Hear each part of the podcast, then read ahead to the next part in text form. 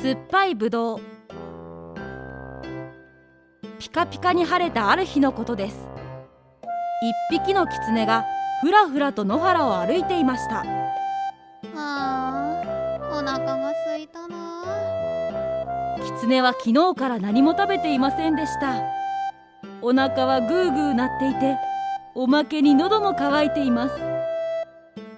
何か食べるものはないかと辺りをキョロキョロと見回しているとあそこに美味しそうなぶどうが。なんと遠くの方にぶどうがたくさんなっているのを見つけました。紫のまん丸な粒がきらりと光っていてとても美味しそうです。狐は嬉しくなって急いで駆け寄りました。ぶどうはどれも高いところにありましたうーん高くて手が届かない。狐は一生懸命背伸びをしましたがぶどうには全く届きません。ぴょんぴょん飛び跳ねても見ましたがそれでも全く届きません。いそれもう一回。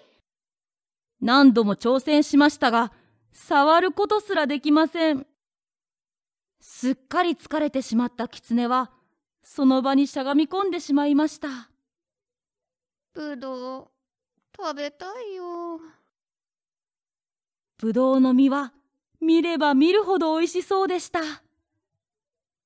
あれを食べればお腹もいっぱいになるし喉の渇きも癒せそうです。でももうジャンプをする元気はありません。うーんどうせあのぶどうは酸っぱくて美味しくないに決まってる。食べたくなんかないもんね。狐は大きな声でそう言うと諦めてとぼとぼと帰っていきました。おしまい